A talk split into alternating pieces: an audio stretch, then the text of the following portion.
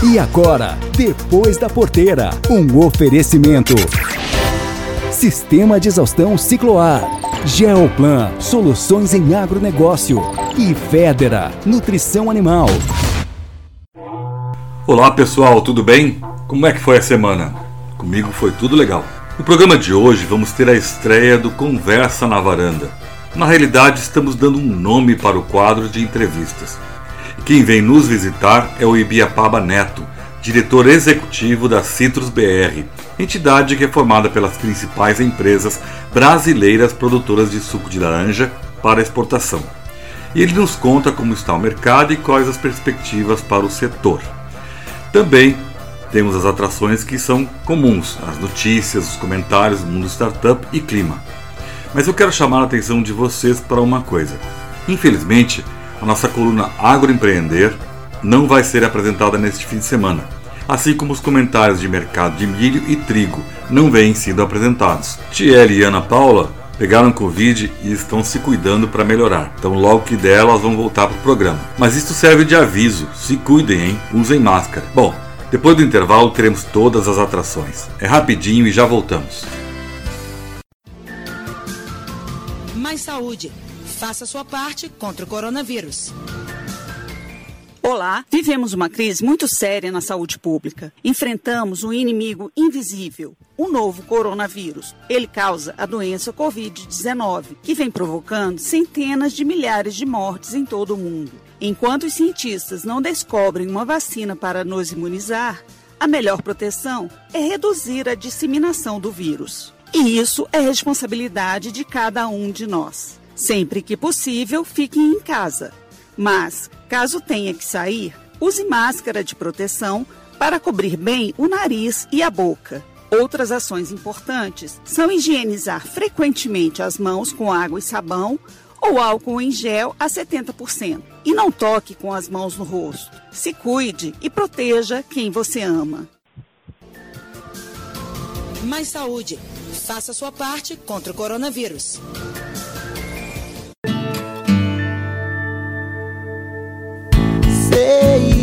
A vida é muito mais do que os olhos podem ver. Sei que o sonho é bem real, que o destino se cumpriu. Essa noite eu te liguei, mas você não atendeu agora pra dizer onde você se escondeu. Mas nem no céu, nem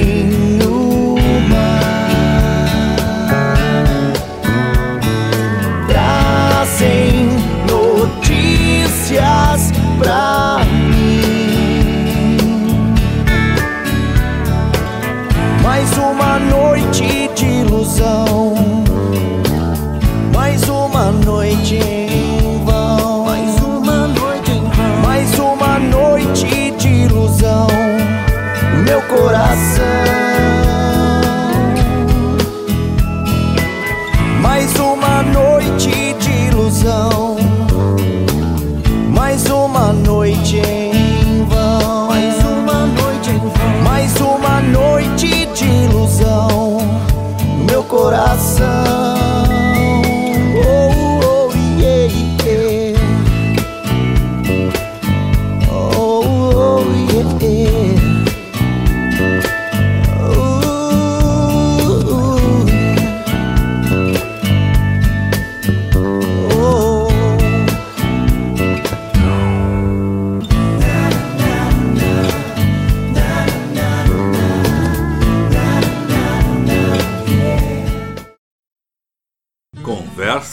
Varanda. Pessoal, bom dia, boa tarde, boa noite. Hoje eu tenho o grande prazer de trazer um amigo, jornalista, Ibiapaba Neto. A gente costuma brincar muito que ele é dono de uma serra no Ceará, porque é a Serra de Ibiapaba. E nós estamos inaugurando o nome dessa coluna, desse espaço no programa que chama Conversa na Varanda. Biapaba, além de seus dotes como jornalista, é um músico da área acústica, toca uma viola muito boa, apesar dele achar que não. Hoje ele está numa posição de diretor executivo da Associação de Produtores de Sucos de Laranja no Brasil, as grandes indústrias produtoras de suco. Isso realmente nos traz para um segmento uh, do agronegócio no Brasil de grande importância, que é a produção de laranja e a produção de suco, que faz justamente a imagem do Brasil lá fora. É o suco de laranja brasileiro, e realmente é exportado para vários lugares. E é sobre isso que nós vamos conversar hoje com ele, nessa prosa de varanda. Como vai, meu caro Ibiapaba? Tudo bem por aí? Certo, é um prazer falar contigo aqui. Enfim, primeiro porque é, te conheço não sei há quanto tempo, prefiro não fazer as contas, né? Então, poxa, é super legal estar aqui contigo, inaugurando esse quadro. E falar desse assunto tão fantástico, né? Que, que é o suco de laranja brasileiro, um produto que está presente nas mesas de refeição das pessoas mundo afora, que faz bem, é produzido de uma maneira sustentável e ainda por cima é uma delícia. Meu caro, eu sou assim um pouco novo, mas eu lembro de que meus irmãos mais velhos tomavam um tal de tanjal, não querendo fazer propaganda para a empresa que fazia isso, né? Que era o suco concentrado que vinha em lata. E eu ia para o Rio de Janeiro e tinha meus irmãos falavam: "Ah, lá na minha casa da tia tem o tanjal, o tanjal". Eu ficava pensando, o que será que é isso, né? Não é da minha época, vamos dizer assim. Mas como alguém que está na direção de uma entidade tão importante, dá o cenário da laranja no Brasil. Mais ou menos a partir de que momento ela começa a tomar corpo e a partir de que momento ela se transforma num agronegócio importante para o PIB brasileiro. Bem, só para contextualizar, o tanjal ainda existe, tanto o tanjal quanto o lanjal. Né? O tanjal é de tangerina e o lanjal de, de laranja. Os dois são sucos concentrados. 40 bricks significa que eles são concentrados quatro vezes. Para cada porção de concentrado, você coloca quatro porções de água colocar assim para dizer, né? E é um produto que representa esse passado, né? Da, da indústria de suco, que você tinha as mesas das pessoas, o concentrado que depois era reconstituído. E aí, para a gente puxar esse fio da meada, Nelson, o que, que é o suco de laranja? Né? Vamos, vamos contextualizar de onde surgiu esta invenção, suco de laranja concentrado. O suco de laranja concentrado, ele foi uma, ele é uma comida de guerra ele foi desenvolvido para servir os soldados americanos na Segunda Guerra Mundial. E aí cada soldado recebia um kit com algumas, algumas, algumas, alguns suprimentos, e um deles era uma latinha de, de suco concentrado, né? não era uma latinha, tipo uma lata de leite condensado, né? Que é leite concentrado também, o princípio é parecido. E aí isso era levado para as tropas, porque tinha concentração muito alta de vitamina C, importante, né, para a tropa que estava em marcha lá se manter saudável. Então, quase que uma bebida funcional, né, um remédio líquido ali que era servido para os soldados. Então, eu costumo dizer, se é uma comida que é servida para soldado, vai tranquilo, porque realmente é, ela vai fazer bem para você. Agora, o que acontece? Logo depois disso, se desenvolveu uma indústria mais pujante nos Estados Unidos, a indústria do suco concentrado, com marketing muito grande no café da manhã, que é a ocasião de consumo, principal ocasião de consumo ainda hoje, tanto no, nos Estados Unidos quanto na Europa. E ali na década de 60, alguns empreendedores brasileiros viram a oportunidade de começar a exportar o suco de laranja concentrado. Na verdade, chegou um pouquinho antes aqui no Brasil, mas assim, a primeira exportação mesmo aconteceu em 1964. Então já faz bastante tempo. Provavelmente depois do café, o suco de laranja deve ser aí o segundo produto da exportação do agronegócio brasileiro. É, assim veio se desenvolvendo a indústria de suco de laranja no Brasil, até que na década de 80, por conta das geadas na Flórida, o Brasil começou a receber os primeiros bons de, de exportação. Você teve ali no começo da década de 80 algumas geadas que castigaram muito a produção da Flórida, e aí o Brasil, pouco a pouco, ele começou a estabelecer como grande player mundial. Só que naquele tempo, a Flórida ela tinha pomares muito mais bem estabelecidos, muito melhores do que os pomares brasileiros, tecnologias de plantio melhores, enfim, é, era tudo mais avançado do ponto de vista de tecnologia de plantio. Só para a gente comparar, naquela época o Brasil produzia 300, 350 caixas de laranja de 40,8 quilos por hectare e a Flórida já produzia 900 caixas por hectare. Então, assim, era uma diferença muito grande. Só que aos poucos essa diferença ela foi diminuindo no final da década de 80, começo da década de 90. O Brasil se estabelece como o grande player no mercado mundial de suco de laranja. Acontece um deslocamento do eixo dos Estados Unidos para a Europa. A Europa passa a ser o principal consumidor do suco de laranja. E aí a gente vem vindo até o começo dos anos 2000. No começo dos anos 2000 a gente começa a ver uma certa queda no consumo de suco de laranja no conta de concorrência por outras bebidas. Algumas doenças chegaram nos pomares da Flórida e do Brasil também, mas o Brasil mostrou ter um pouco mais de aptidão para lidar com isso. E aí realmente a Flórida ficou aí uma produção muito mais modesta do que a produção brasileira. O Brasil se estabeleceu com força como grande produtor mundial de suco de laranja e vive um dilema. Ao mesmo tempo que a gente pode olhar pelo copo meio cheio, do ponto de vista que 75% das transações internacionais de suco de laranja são feitas com suco de laranja brasileiro, é, então mostra aí uma proeminência do, do brasileiro nesse mercado, mas ao mesmo tempo somos totalmente dependentes desse mercado externo, principalmente concentrado entre Europa e Estados Unidos, que é um risco muito grande. Então eu costumo dizer, mais do que termos 75% do comércio mundial, nós somos dependentes em, 95% do comércio internacional. Nós exportamos 95% de tudo que a gente produz aqui no Brasil. E essa, Nelson, é a história do setor aí em dois minutinhos. Ok. E por que não se consegue aumentar o consumo interno? Não há um costume, não há renda para isso? Olha, o consumo interno ele tem aumentado, tá? Quando a gente olha, desde 2012 para cá, tem acontecido uma febre de empresas novas, produtoras de suco de laranja, para o mercado interno brasileiro. São empresas muito diferentes diferentes das empresas que eu represento aqui na Citrus BR. Por quê? As nossas aqui são empresas que foram construídas e desenvolvidas para exportar suco. Então é um capital super intensivo. E o que, que eu quero dizer com isso? Você tem que ter a fábrica de suco, você tem que ter uma logística até o Porto de Santos. No Porto de Santos, o terminal é próprio, um terminal próprio que tem tanto suco concentrado quanto suco não concentrado, que é um suco asséptico,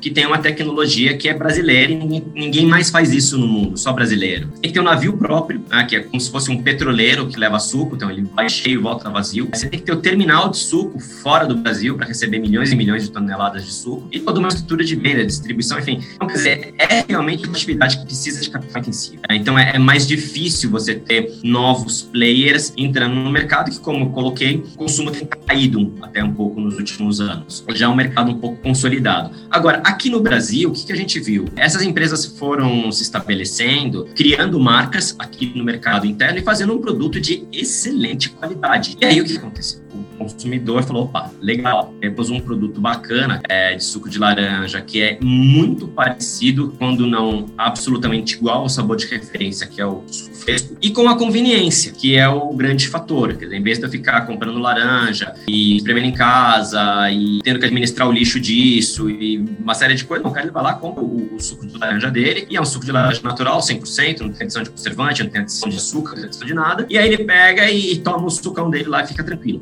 Este mercado, Nelson, pelo que eu tenho conversado com algumas empresas que, que rodam aqui no Brasil, ele tem crescido neste ano de pandemia em torno de 20%. Assim, imagina o seguinte, quer dizer, num país que vai crescer menos 5, a gente tem um mercado que está crescendo 25, 30%, dependendo da empresa. Então, assim, é um mercado que vai muito bem. A questão é, a base é muito pequena. Então, ele vai precisar de alguns anos de crescimento interno para que ele chegue num patamar que realmente ele dê um pulmão para as vendas brasileiras, que você tenha um pouquinho mais de equilíbrio entre mercado interno e mercado externo. Pessoal, segura só um pouquinho que eu e Biapaba vamos ali pegar umas laranjas no pomar e já voltamos, tá? É dois segundinhos.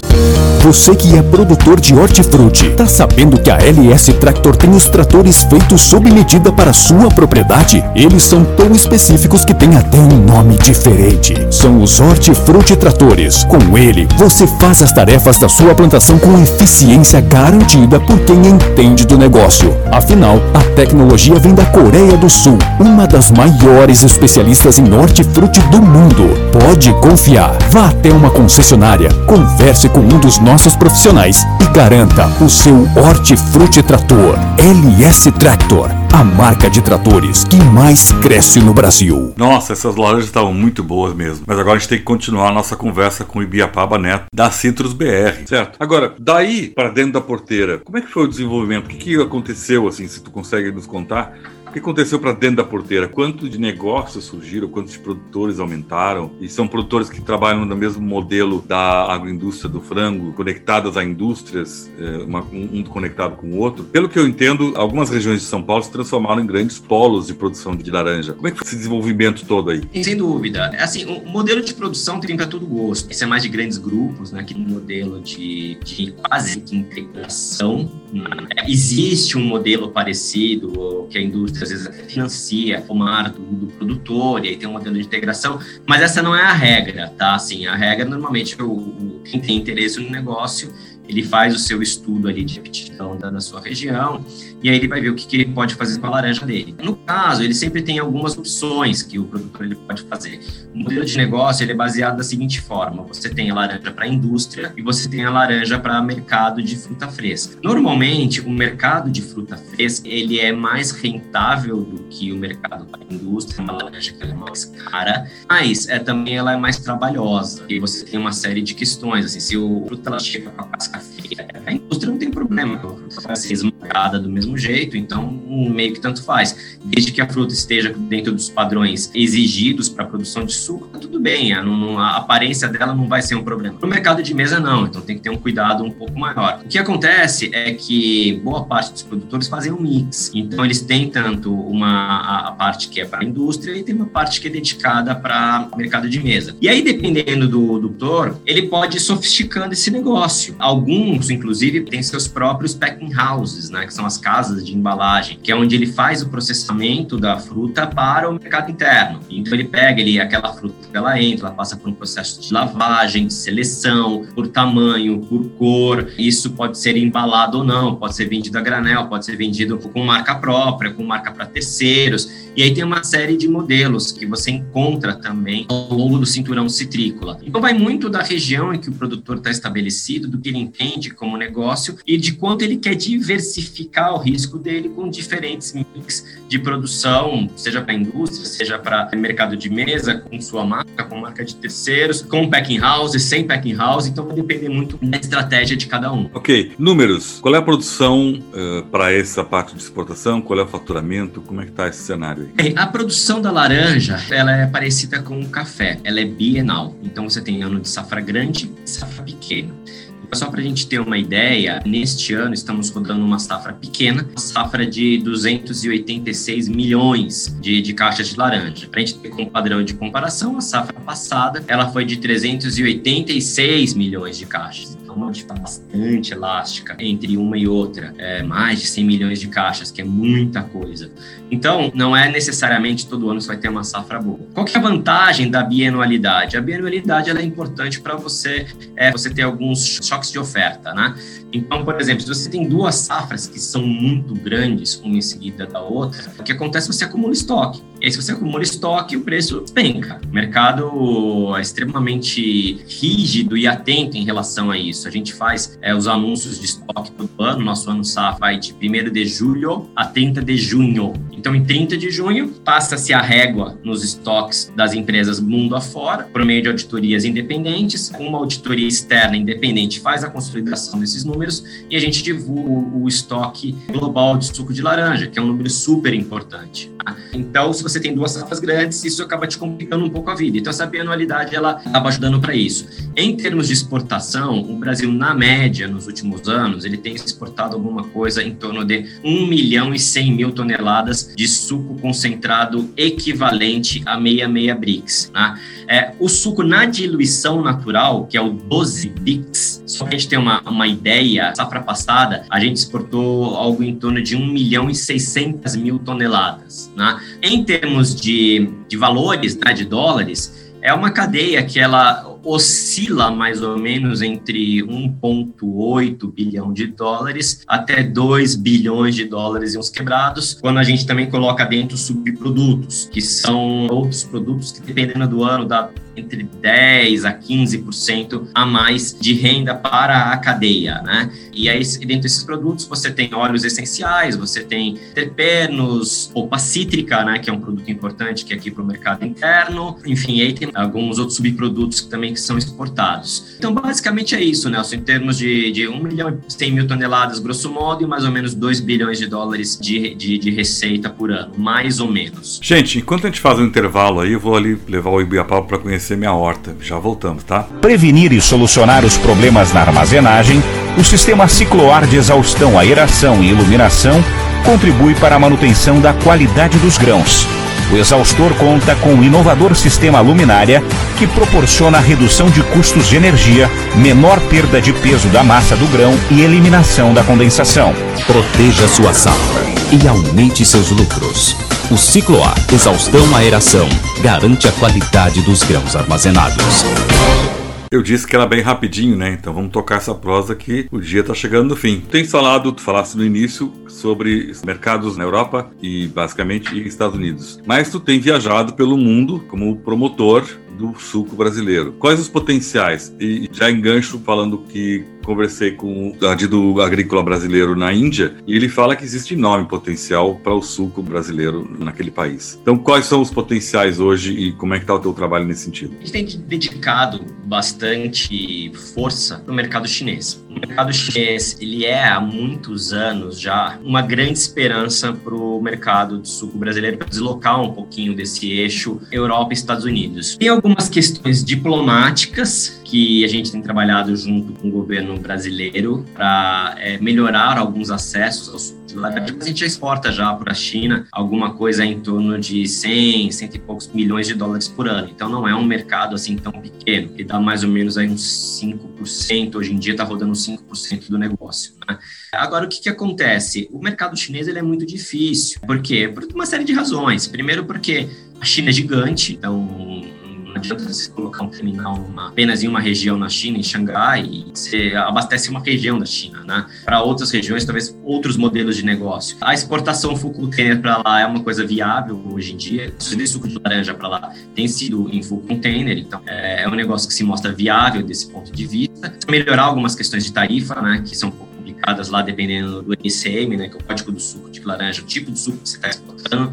Tem algumas questões, alguns gatilhos que disparam, que dão uma sobretarifa, e isso dificulta algumas coisas para o exportador, mas não inviabiliza. Né? O principal problema né, é que o consumidor chinês não sabe o que é da vida ainda. Ah, basicamente é isso. Ele é muito novidadeiro. Então, as três vezes que eu fui para a China, né, entre 2018 e 2019, cada vez que você vai lá tem uma febre diferente de alguma coisa. E, e muita especulação, né? Uma coisa que eu vi muito lá, assim, é, é, fundos que abrem, por exemplo, cafeterias. E aí tem um fundo lá que abriu, acho que 3 mil cafeterias. Não lembro o nome da marca agora. É, mas aí você chega nessa cafeteria, você olha assim, você fala, meio vazio esse negócio. Então, não sei, o fato de você abrir 3 mil cafeterias não significa que o negócio vai bem, entendeu? Agora, por outro lado, em cada esquina você tem uma Starbucks que vendendo um monte de coisa, né? E é um negócio, parece que esse é um negócio que veio para ficar lá. Então, uh, outra coisa complicadíssima na China são os centros de distribuição. Hoje em dia, assim, a, a, a turma 40 anos para baixo não vai no supermercado na China. É tudo por aplicativo. E aí você tem lá duas grandes que, que dominam essa faixa dos aplicativos. Um deles é o Taobao, que é do grupo Alibaba. Você faz um tour dentro do supermercado pelo aplicativo. É uma loucura. Tanto quando eu cheguei lá a primeira vez, eu falei, olha, eu preciso visitar supermercado, né? Aí falei lá com uma chinesinha, ela falou assim, por que, que você visitar supermercado? Não, que eu preciso olhar um pouco. Vai que é o hábito aqui de consumar, não, cara. Você não tá entendendo, aqui ninguém vai no supermercado que vocês compram? Não, a gente compra tudo por aplicativo. E aí ela me abriu lá o aplicativo e foi me explicando, obviamente, que no fim, né, o meu mandarim é tão bom quanto o meu grego, né? Então, o mandarim para mim é grego. E aí, no final das contas, ela me mostrando, não, ó, aqui, ó, suco de laranja, isso aqui, ó, tem tal, tal marca. Aí, na hora que você clicava, aí aparecia uma janela, aí aparecia a fábrica do cara, todo, sabe, vídeos. Fala, nossa, que sofisticado, né? E, então, é um mundo novo que a gente não sabe muito como explorar.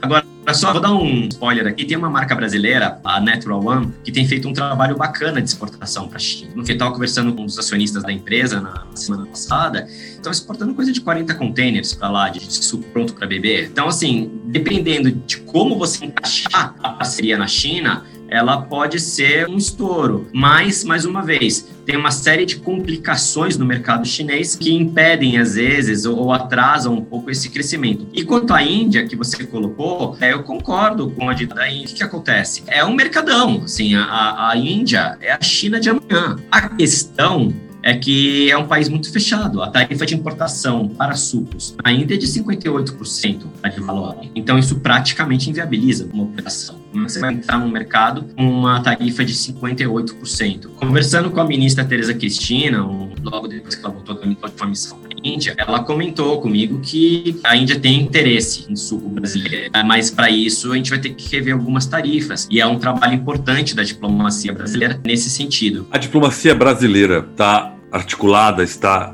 embasada e armada, entre aspas, né, no bom sentido, para esse trabalho de promoção do agronegócio, dos vários produtos, inclusive, no caso, suco de laranja exterior? Olha, Nelson, é, eu sou um fã incondicional da diplomacia brasileira. Nós temos quadros excelentes dentro da TI. São profissionais extremamente comprometidos com a causa e com todos que a gente conversou até hoje, todas as embaixadas mundo afora, são brasileiros que defendem o negócio brasileiro, né? É, agora, o que eu acho que tem um marco que isso a gente tem que, tem que colocar é, o, o, diplomata ele pode ser muito bem preparado como ele é na média. Assim, é, nunca conheci vida um diplomata que não fosse muito preparado. Qual é a questão? É a sua posição de país. Então a gente tem uma característica esquisita aqui no Brasil, a gente gosta muito de exportar e tem uma verdadeira alergia a importar. Só que o mercado internacional, ele é uma troca. Você tem que exportar, mas você tem que importar também. O Brasil não gosta de importar, só quer saber de exportar. Isso eu acho que mudou um pouco nesse governo e deu uma sinalização muito importante para o mercado internacional quando foram concluídas as negociações do acordo Mercosul-União Europeia. Isso sinalizou, depois de 20 anos, que o Brasil está na pista para dançar. Isso é muito importante, porque além da União Europeia, que é um acordo ainda que precisa um trabalho em cima dele para ser concluído, existem outros acordos que estão andando. Então, você tem acordo com a Coreia do Sul, você tem acordo com o Canadá, você tem acordo com Singapura, enfim, com outros países aí mundo afora que são importantes. E nesse ponto, eu acho que a diplomacia brasileira, ela está muito preparada. O que, que, falta? Falta mais investimento, falta mais gente, faltam algumas ferramentas, é, mas são questões que são naturais para um Brasil, para um, um país como o Brasil, no nosso atual nível de desenvolvimento econômico. Mas seria importante se a gente pudesse turbinar um pouco o trabalho dessa turma, porque eu acho que o retorno que a diplomacia comercial ela traz para o país é muito grande. Então acho que é um ponto que vale a pena o investimento. Pessoal, prosa é longa, então, mas a gente tem que, como diz aqui no Rio Grande do Sul, desatar o cavalo. E eu tenho que liberar o nosso convidado para outras prosas. Então nossa conversa na varanda foi muito gostosa com o Ibiapaba Neto, hoje diretor executivo da Citrus BR, na exportação no negócio de suco de laranja. E eu espero que a gente possa, numa próxima, continuar essa prosa na varanda com o Ibiapaba tocando uma música. Grande abraço. Tá um abraço, Nelson. Grande abraço. Até mais. Tchau. tchau, tchau.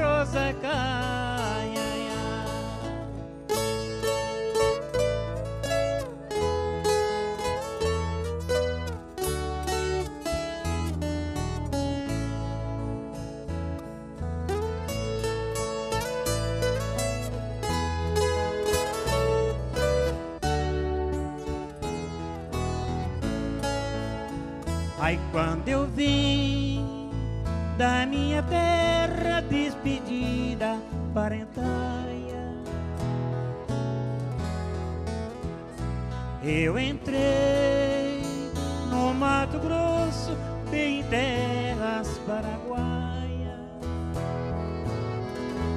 Lá tinha revolução. Enfrentei forte batalha.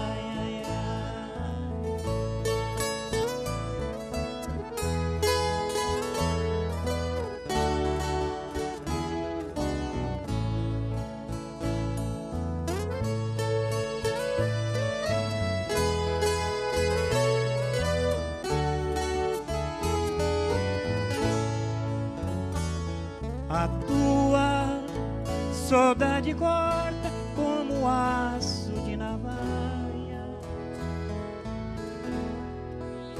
O coração fica frito, bate uma outra faia. Os olhos se enchem d'água, que até a vista se atrapalha.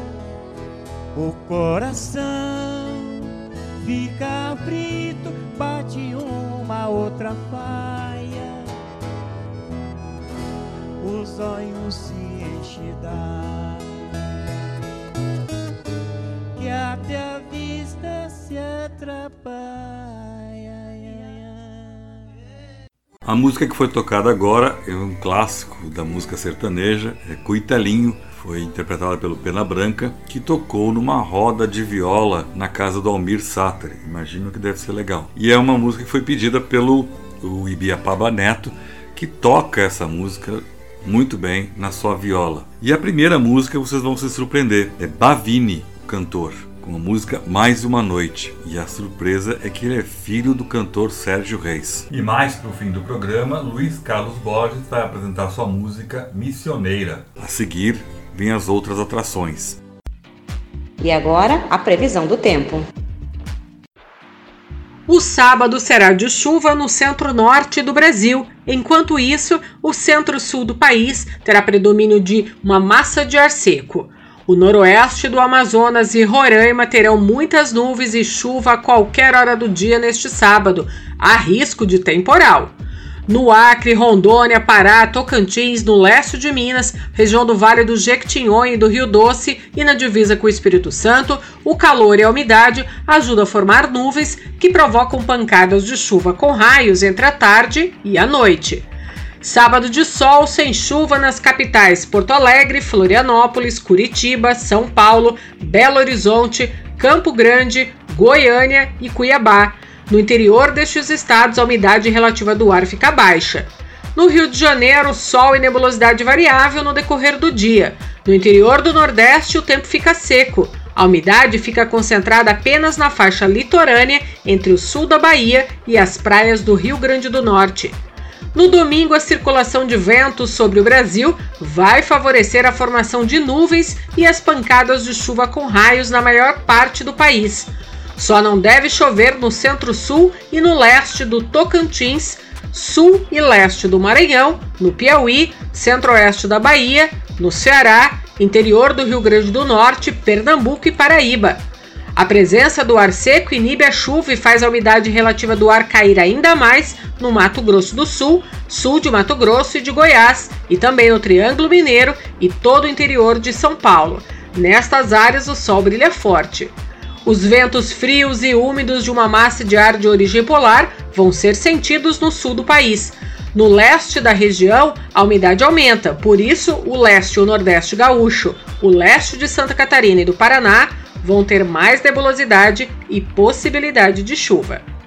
Na segunda-feira, uma mudança na circulação de ventos vai ajudar a espalhar áreas de instabilidade sobre grande parte da região sul e no Amazonas, que fiquem alerta para chuvas fortes, principalmente entre o norte gaúcho, o centro-leste de Santa Catarina e o sul e oeste do Paraná.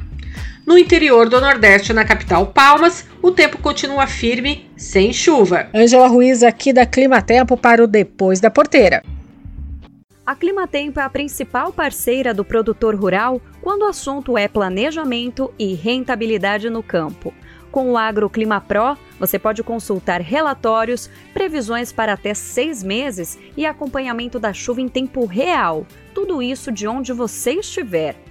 Monitore a sua fazenda talhão por talhão, otimize o seu plantio e planeje a sua safra para ter mais produtividade.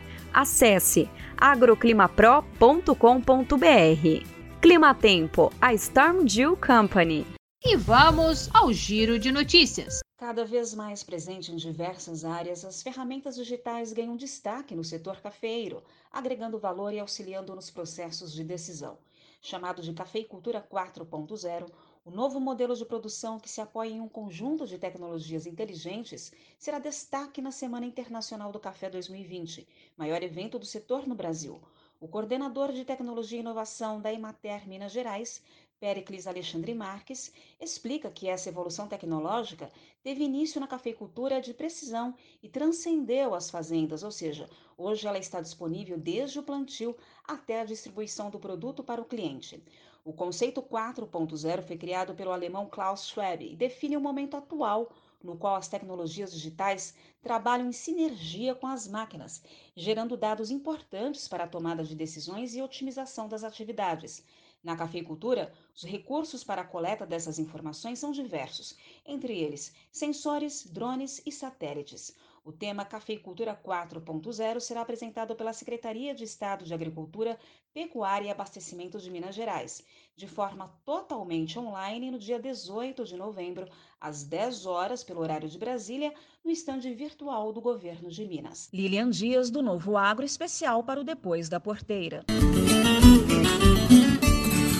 O forte calor registrado trouxe impactos na comercialização de frutas e hortaliças nos principais mercados atacadistas brasileiros. As condições climáticas aceleraram a maturação de alguns produtos, o que influenciou na oferta e nos preços comercializados no atacado em setembro. É o que mostra o décimo boletim ProHorte da Companhia Nacional de Abastecimento, a CONAB, divulgado nesta quarta-feira.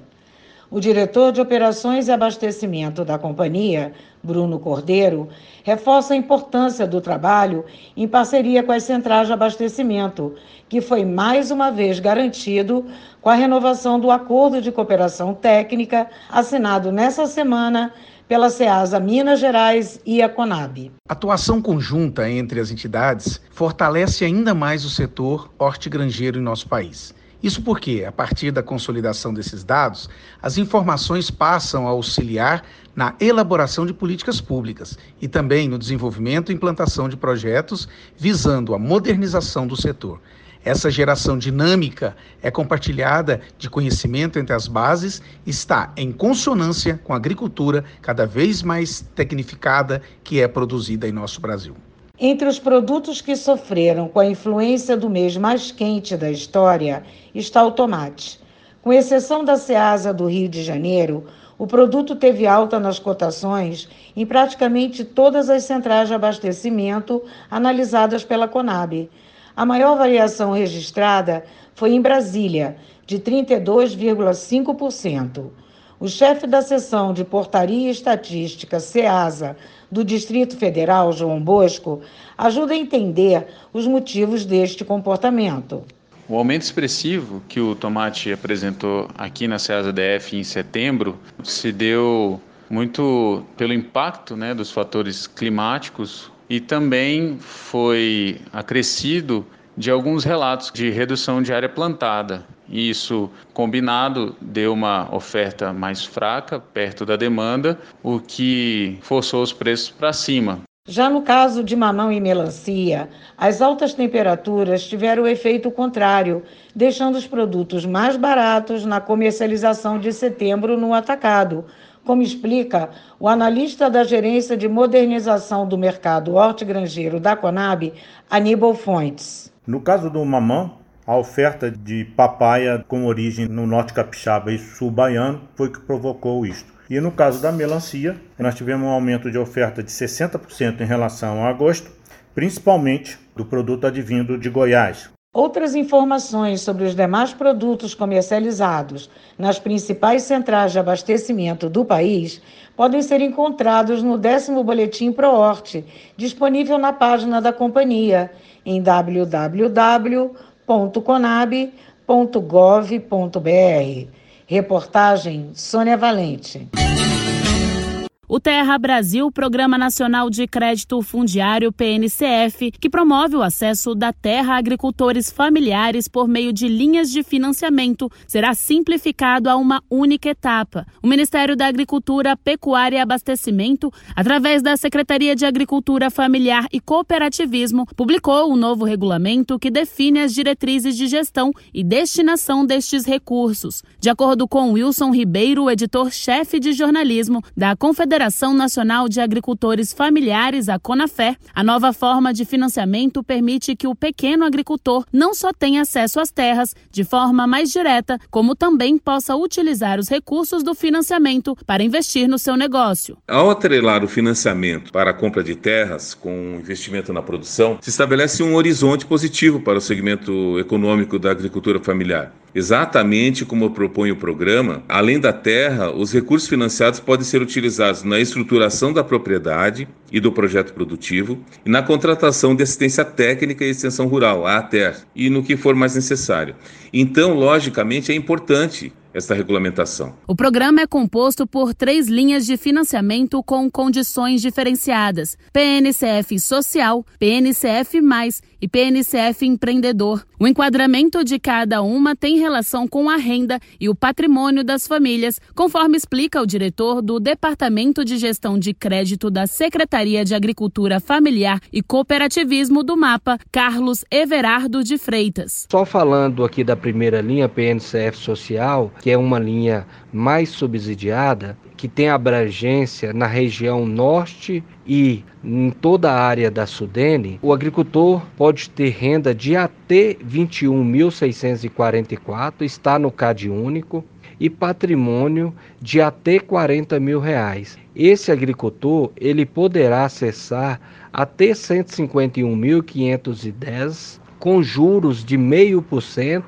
e bônus de adimplência de 40%. O prazo de pagamento é de até 25 anos, com 36 meses de carência e possui condições diferenciadas de acordo com o valor financiado. A publicação garante ainda uma maior autonomia ao agricultor, que passa a poder comprovar o seu trabalho na atividade rural por meio de uma autodeclaração de elegibilidade, acompanhada de documentação probatória de experiência, renda e patrimônio. Reportagem Agatha Gonzaga. Uma pesquisa realizada pela Confederação Nacional da Indústria apontou que a população brasileira é bastante ligada a questões ambientais, mas também aposta no desenvolvimento econômico. Embora 98% dos brasileiros se digam preocupados com o meio ambiente, 95% da população concorda que é possível alinhar progresso econômico à conservação da Amazônia. Os resultados do estudo, encomendado ao Instituto FSB de Pesquisa, mostraram que a maior parte da população tem consciência sobre a relevância da região e acredita na união do desenvolvimento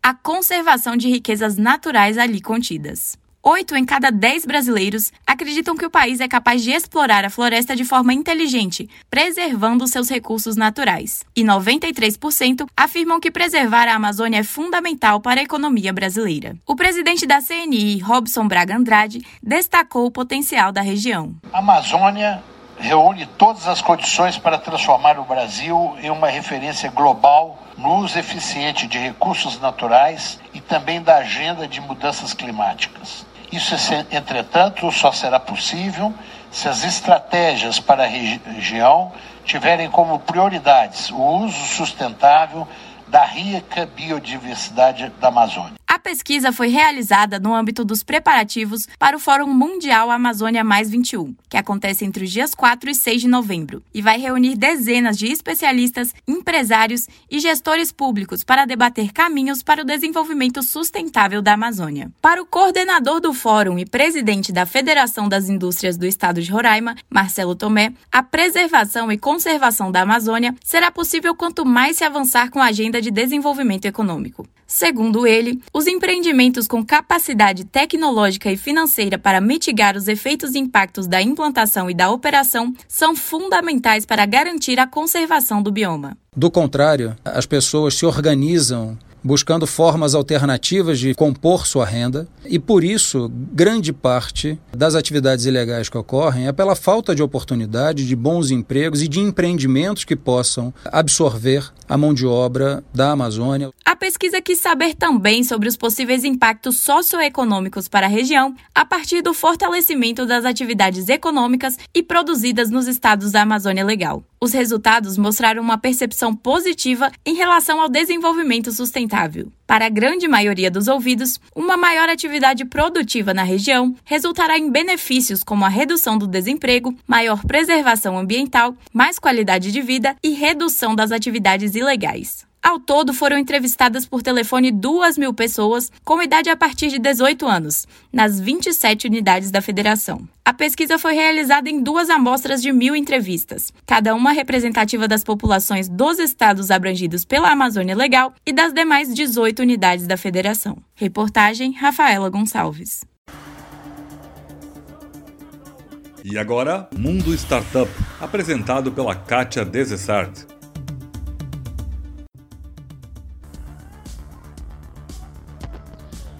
Pelo menos 77 milhões de moradores de áreas rurais da América Latina, incluindo o Caribe, têm pouca ou nenhuma conectividade à internet. Esta é uma das conclusões da pesquisa Conectividade Rural na América Latina e no Caribe, uma ponte para o desenvolvimento sustentável em tempos de pandemia, que foi divulgada pelo Instituto Interamericano de Cooperação para a Agricultura, o Banco Interamericano de Desenvolvimento, o BID, e a Microsoft.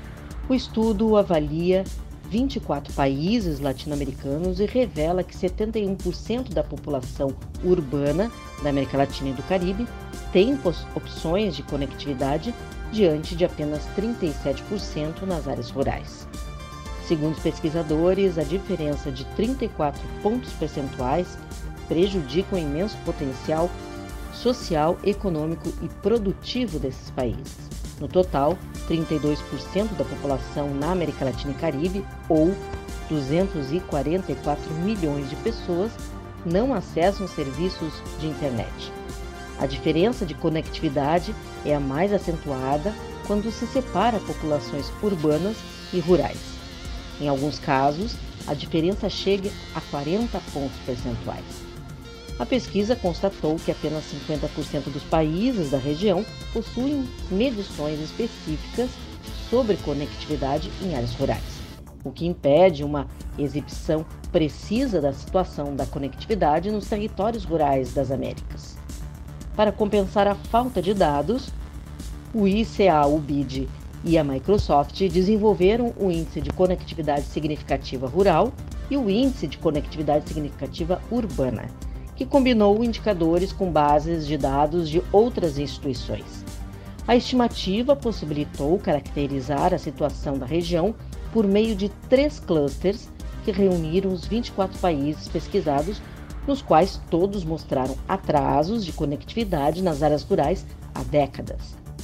No primeiro cluster, de alta conectividade rural significativa, inclui Bahamas, Barbados, Brasil, Chile e Colômbia, Costa Rica e Panamá, representando 37% da população rural da amostra. Nesses países, 53% e 63% de cerca de 43 milhões de pessoas não acessam serviços significativos de conectividade. No segundo cluster de conectividade nível médio, inclui Argentina, Equador, México, Paraguai, República Dominicana, Trinidad e Tobago e Uruguai representando 35% da população rural da amostra.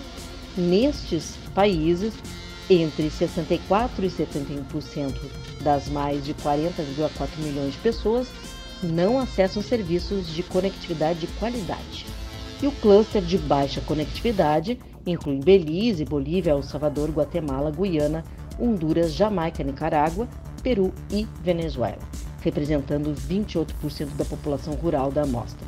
Nestes países, entre 71 e 89% das 32,5 milhões de pessoas não acessam serviços de conectividade de qualidade. O diretor do Instituto Interamericano de Cooperação para a Agricultura, Manuel Otero, explica que estabeleceram a meta ambiciosa de reposicionar territórios rurais como áreas com alto potencial de progresso e prosperidade, algo que vai exigir cadeias produtivas fortes, ancoradas no acesso a serviços, tecnologias e conectividade em níveis adequados. E esta será o esforço e a entrega dos parceiros desta pesquisa, a mobilização para unir os esforços dos países e do setor privado, para mitigar radicalmente as lacunas que travam o desenvolvimento. O estudo constatou que apenas sete países da região possuem informações mais completas sobre o uso diário da internet, disponibilidade de equipamentos, acesso à banda larga e tecnologia 4G em áreas rurais.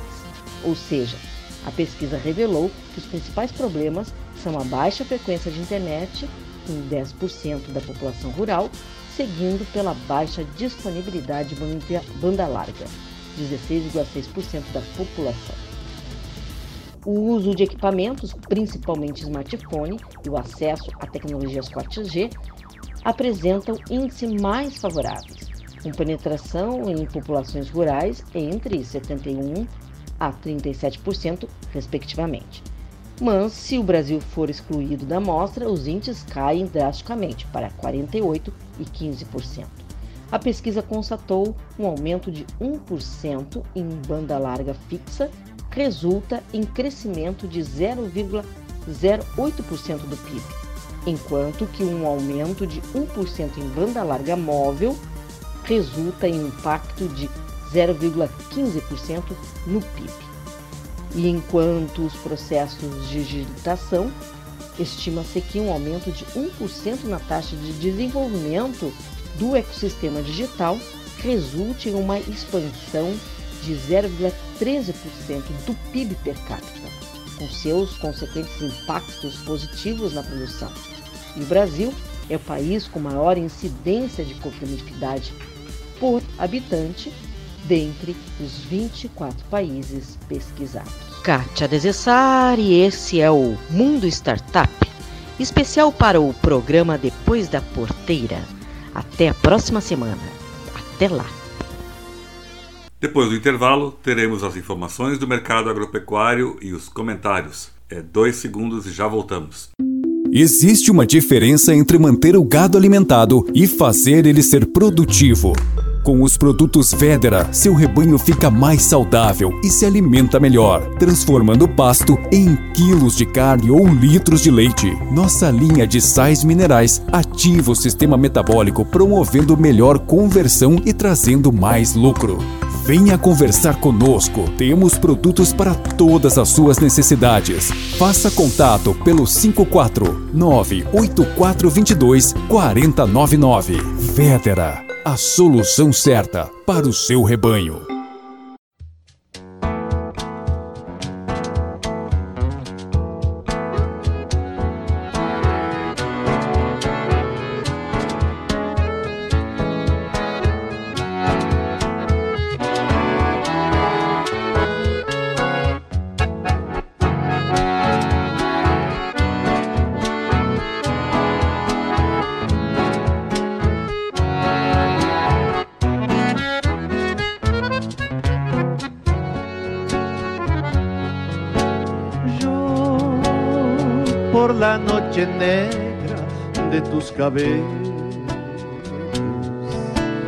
Tú encendiendo estrellas para alumbrar.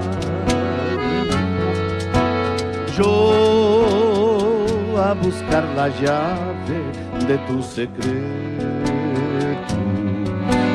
Tú ocultando el rastro de tu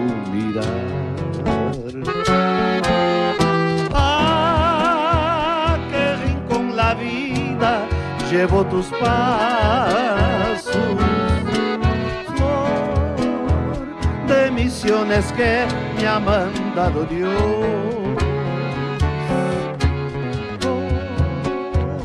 entender que un día, estando en mis brazos, con luz de sol me sonrió y dijo adiós con un río. Y es ese amor que me tiene así, peregrino en busca de tu querer. Y en el rocío lloro por ti, un clavel del aire al amanecer. Linda visionera con voz de porque en la frontera de la pasión me entibió la boca y dejó este frío han ido por siempre en mi corazón. ¿Por dónde andarás?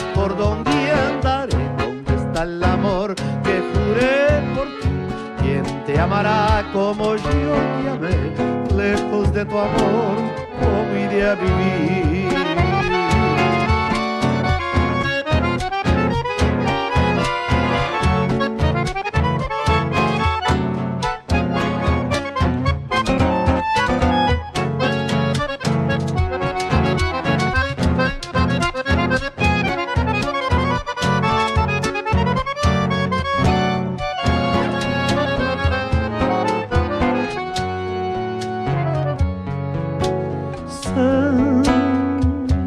Del barrancal, tierra colorada.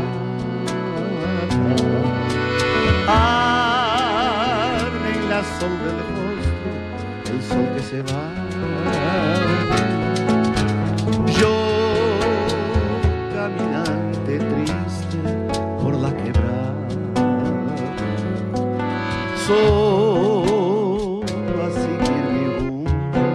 de soledad.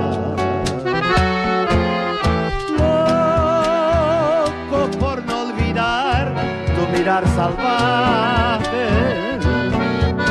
Ciego al ver que tu imagen ya no es verdad. Sin comprender que cruzas por el paisaje. Cual flor del caballo tal, que es linda, pero de nadie y es ese amor que me tiene así, peregrino en busca de tu querer.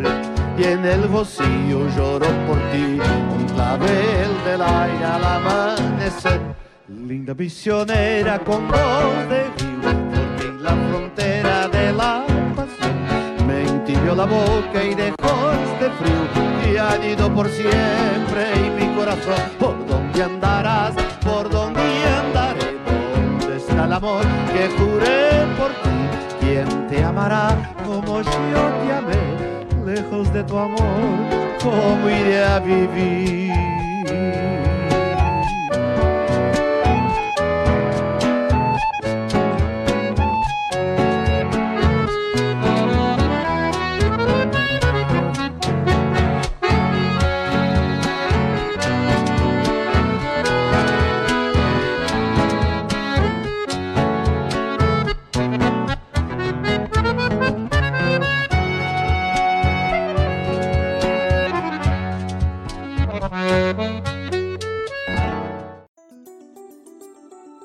Soja, milho, boi gordo, preço do leite. Vem aí as informações do mercado agropecuário.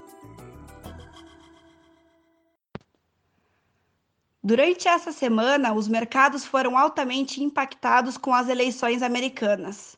Iniciamos a semana com dólar cotado a 5,76 e hoje, sexta-feira, 6 de novembro, 16 horas, temos dólar a 5,41, uma baixa de 35 centavos. E isso se deve muito às incertezas e volatilidades em decorrência de quem será o novo presidente norte-americano, Trump ou Biden. Devemos ir acompanhando as notícias e os impactos delas e reflexos que terão para o agronegócio brasileiro e as economias globais. Bolsa de Chicago bateu nas máximas dos últimos quatro anos, contrato de janeiro sendo cotado a 11 dólares por bushel. Os fundamentos altistas são demanda muito aquecida, pois a China está restabelecendo seu plantel de suínos, se recuperando da gripe suína africana que havia dizimado boa parte do seu plantel, e também devido a estímulos econômicos que aumentaram o consumo da população. Atraso no plantio de soja no Brasil e perspectivas de laninha são outro fator de suporte. O atraso ainda não compromete produtividade, mas a entrada da safra será mais tarde, e assim a China está comprando maior volume dos Estados Unidos para se manter abastecida. Possível redução de estoques dos Estados Unidos, colheita nos Estados Unidos em fase final e um pouco de preocupação com a produtividade mercado interno continua pagando mais do que a paridade de exportação, pois as ofertas são restritas e demanda continua aquecida. Quem desejar se manter informado, conte conosco. Me mande uma mensagem para o número 054 99922 2121 e receberá os nossos informativos de forma gratuita sobre o mercado da soja. E para quem desejar fazer ótimos negócios com os melhores preços, também estamos à disposição. Aqui, Franciele Link, da corretora Moeda da Terra, especialmente para o programa Depois da Porteira. Um abraço a todos. A cotação da arroba do boi gordo termina a semana com alta de 0,81% no preço. E o produto é negociado a R$ 279,90 em São Paulo. Em Goiânia, o produto é vendido à vista a 261 reais. Já em Barretos e Araçatuba, em São Paulo, a arroba é comercializada a 274 reais. O preço do quilo do frango congelado não sofreu variação e o produto é vendido a R$ 6,24. O preço do frango resfriado também não teve variação e a mercadoria é comercializada a R$ 6,23. No mercado financeiro, o preço da carcaça suína especial se manteve estável e o produto é negociado a R$ 13,91. Em Minas Gerais, o suíno vivo é vendido a R$ 9,48. No Paraná, o produto é comercializado à vista a R$ 9,19. Os valores são do Canal Rural e CPEA. Reportagem Jalila Árabe.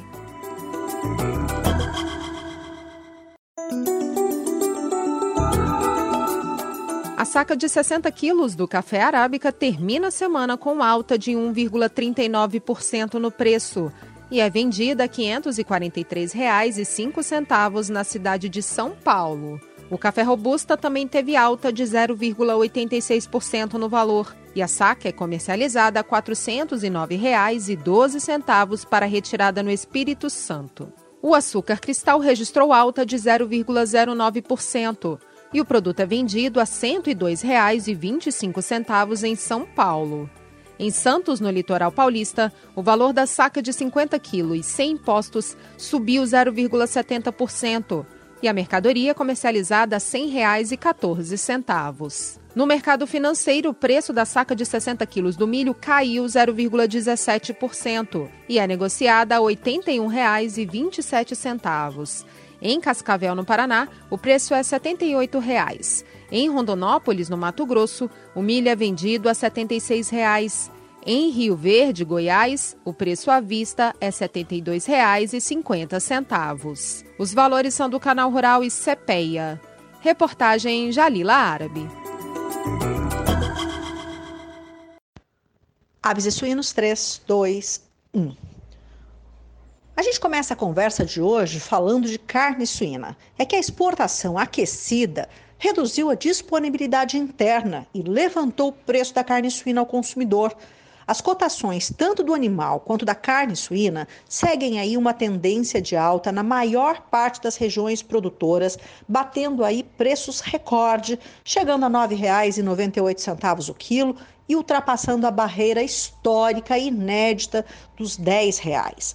No mercado independente de suínos, as valorizações mais intensas são observadas na região sul, que é a região mais exportadora do país. Se juntar aí os estados do Paraná e Santa Catarina, está concentrada quase toda a exportação de carne suína brasileira. Segundo os pesquisadores do CPEA, as exportações em ritmo aquecido no último mês limitaram né, ou reduziram a disponibilidade da carne suína no mercado doméstico e, consequentemente, elevou os preços internos. De acordo com relatórios da SESEX, que é a Secretaria de Exportações do Brasil, no último mês, o Brasil exportou 77,4 mil toneladas de carne suína in natura, um volume 1,8 acima do observado no mês de setembro, mais 23,7 a mais do que em outubro de 2019, ou seja, 30% a mais carne suína exportada do que no ano passado.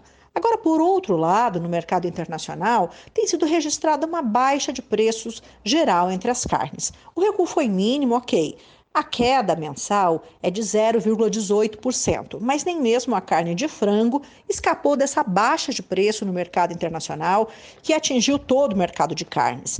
De acordo com a FAO, para recuar uh, para pouco menos de 90,7 pontos, que é o índice de preços para carnes, que sofreu essa influência, sobretudo da carne suína, que tiveram aí um registro de queda mensal de 1% e no acumulado do ano de 15%. Daqui a pouquinho eu vou explicar por quê? Reflexo do que, que é esse número registrado? De acordo com a FAO, né, a, a, a leitura a ser feita é que as reduções registradas têm algumas justificativas. A primeira, para a carne suína, por exemplo, é a queda nos preços da Alemanha, por extensão, em todo o mercado internacional. A Alemanha é um grande produtor, também um grande exportador. E essa consequência, né, o porquê dessa queda é a consequência da continuidade das restrições de importação importas, impostas pela China para o produto alemão. Isso porque a, a Alemanha registrou casos da peste suína africana, que provocou imediatamente suspensão de compras por parte da China. Já no caso da carne de frango, a queda de preço no mercado internacional é decorrente principalmente uh, por conta da redução dos pedidos feitos pela China e pela Arábia Saudita. No caso do Brasil, impacta porque a Arábia Saudita sempre foi um grande comprador. Pequena oscilação no mercado externo. A verdade é que o mercado de proteína e de grãos segue muito aquecido no mundo inteiro. O que está acontecendo no mercado interno é que grandes agroindústrias e produtores estão fazendo uma espécie de controle, economia, restrição, restrição talvez não seja a palavra, talvez seja controle e economia na nutrição. Isso está sendo feito de que forma? Uh, os animais têm um limite, né, claro, de alimentação, uh, o limite uh, necessário. O que está se fazendo é evitar desperdícios. Isso está sendo feito de uma forma uh, bem precisa dentro da produção, ou seja, os produtores estão evitando ao máximo o desperdício, porque nutrição hoje é um fator é, impactante no preço. Antes já era 70%, hoje é 70%, só que com um preço bem mais elevado. A gente vai ficando por aqui. Eliana Pante para depois da porteira. E agora, a informação de cocheira que só os nossos colunistas viram. Olá, amigos do Depois da Porteira. A semana que passou, conforme já era esperado, foi agitada no mercado financeiro. Todo mundo de olho nas eleições americanas. Tudo indica que as discussões judiciais com pedidos de recontagem de votos ainda devem manter o clima de atenção por mais algum tempo. O fato é que o mercado demonstrou um certo otimismo com a vantagem do Partido Democrata. O principal motivo para isso é a expectativa de que, com os democratas, haverá mais estímulo à economia, com apoio para o processo de recuperação dos efeitos do coronavírus na economia norte-americana. Também contou o fato de que no Congresso americano as representações de republicanos e de democratas estão apresentando um certo equilíbrio pelo resultado nas urnas, o que tira a possibilidade de uma aprovação imediata, por exemplo, de aumento de impostos. Lá nos Estados Unidos, o mercado não gosta de aumento de imposto, por isso é, fica mais animado com essa possibilidade de que o debate será equilibrado. Bom, o principal índice da Bolsa Brasileira seguiu esse otimismo internacional, né? E o Ibovespa acumulou uma alta de mais de 7% na última semana. Enquanto isso, o dólar comercial caiu 2,74% na sexta-feira ficou cotado a 5,39 na compra e 5,39 é, também na venda, atingindo aí o seu menor patamar de fechamento desde 18 de setembro, quando encerrou o pregão cotado a R$ 5,37.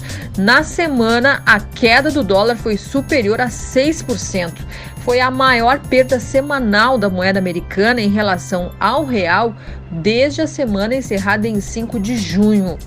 Bom, uma bela oportunidade para os produtores rurais que precisam comprar insumos aí que sejam cotados em dólar, né? Vale lembrar que na semana passada estávamos no patamar próximo a 5,70, bem diferente dessa realidade de agora. E antes de encerrar, mais alguns destaques da economia na semana. A produção de veículos subiu novamente, subiu em outubro em relação a setembro, mas na comparação com outubro do ano passado houve uma queda. E no acumulado do ano, a produção de veículos e esses dados incluem não apenas os veículos leves, mas também ônibus e caminhões. Essa produção já caiu mais de 38% no ano. Por outro lado, as máquinas agrícolas e rodoviárias seguem apresentando um bom resultado. As vendas em outubro subiram mais de 7% em relação ao mesmo período do ano passado. As vendas de máquinas agrícolas e rodoviárias, esses dados foram divulgados pela ANFAVE, Associação Nacional dos Fabricantes de Veículos Automotores. Um outro destaque negativo da semana, só para a gente encerrar, ficou por conta da inflação. O IPCA, que é o principal índice de inflação no Brasil, medido pelo IBGE, é, o IPCA de outubro fechou em 0,86%. Foi um índice mais alto do que setembro e também mais alto do que esperavam os analistas. E a maior alta, o que mais contribuiu aí para essa inflação mais alta foi o desempenho do item alimentos e bebidas. Era isto, meus amigos. Alessandra Mello, de São Paulo, para o Depois da Porteira. Quando falamos que o judiciário está cada vez mais trocando os papéis, fazendo o trabalho como executivo, pensam que estamos com ideologia ou com posicionamento político. Mas na prática estamos vendo que o STF, o Supremo Tribunal Federal, entra em todas as bolas divididas e entra no campo que não deveria. Por exemplo, essa semana, que é o tema do nosso comentário, voltou à tona o julgamento das isenções fiscais dos defensivos agrícolas. O relator de ação vota por derrubar a isenção fiscal. Associa o incentivo para reduzir custos na produção de alimentos com riscos ao meio ambiente. Pegaram um viés totalmente equivocado para julgar esta ação. O único resultado que vão ter vai ser aumento da inflação, aumento no preço dos alimentos produtos industrializados, IPI, a redução do imposto sobre circulação de mercadorias e serviços para defensivos. O Supremo começou a julgar no, no plenário virtual, ambiente digital em que os ministros votam por escrito remotamente. O julgamento seguiria até dia 10 de novembro. Faquim entrou nesta linha completamente fora de contexto. Não está em jogo a proteção ambiental. Ele votou pela derrubada das desonerações fiscais e disse assim, abre aspas, a utilização de agrotóxicos ao acarretar riscos à saúde humana e ao equilíbrio da fauna e da flora mostra inafastável a incidência do princípio da precaução que deve orientar e agir o Estado. Fecha aspas. As outras alternativas de produção têm fomento sempre, ainda estão na ilusão de que vamos ter uma agricultura comercial totalmente livre de defensivos. Mundo fantástico de Bob. Os fatores internacionais de mercado que determinam os preços dos alimentos não valem como argumento se você aumenta o custo de produção dos produtores. Quem questionou a desoneração fiscal foi o PSOL em 2016, em uma ação direta de inconstitucionalidade. E vem se arrastando de lá para cá esse mesmo julgamento. O partido argumenta que a medida incentiva uma maior utilização de defensivos agrícolas, o que ameaçaria os direitos a um meio ambiente equilibrado e à saúde. Blá, blá, blá, blá. De um lado, os cálculos da Receita Federal. O impacto da renúncia fiscal relativa aos defensivos este ano chega a 100 milhões eh, de reais. A Advocacia Geral da União alegou que a derrubada dos dispositivos pode ter impacto negativo sobre a oferta e os preços dos alimentos. A renúncia fiscal por si só não estimula o uso indiscriminado e abuso de agrotóxicos, prática que é fiscalizada e combatida pelo governo, argumentou o órgão. Né? Exatamente isso, sendo prático e direto. Não tem relação uma coisa com a outra. É jogo político e ideológico. Mas esta pendenga ainda vai muito longe. Gilmar Mendes pediu vistas essa semana e adiou o julgamento por tempo indeterminado. Enquanto isso, em Goiás, o Ministério Público recomenda que o governo estude taxar exportação de grãos por causa de desequilíbrio fiscal. Lá vamos nós de novo, no estado do goiano. E deu 30 dias para o governo se manifestar.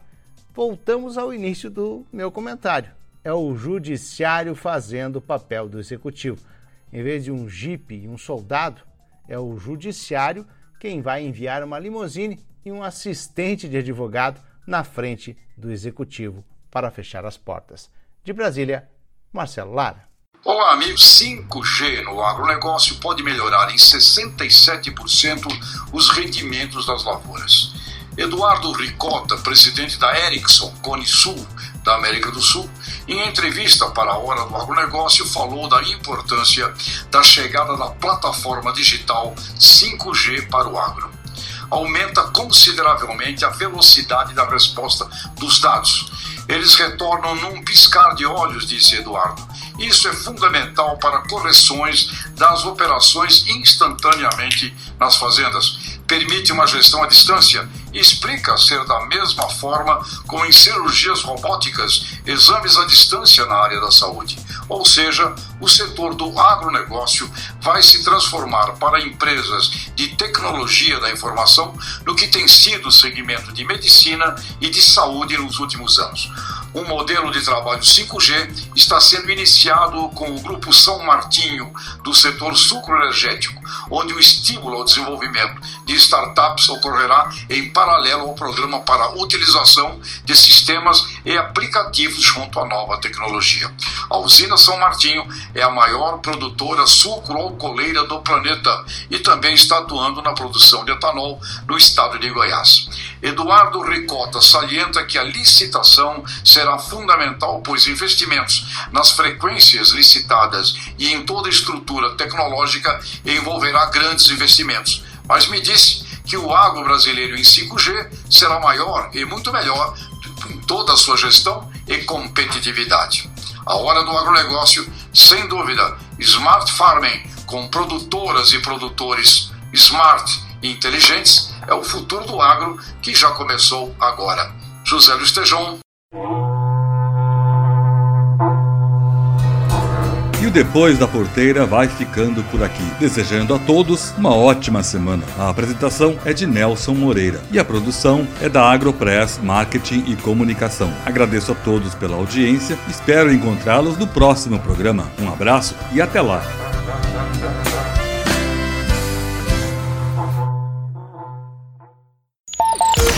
Este foi o Depois da Porteira, o agronegócio em destaque.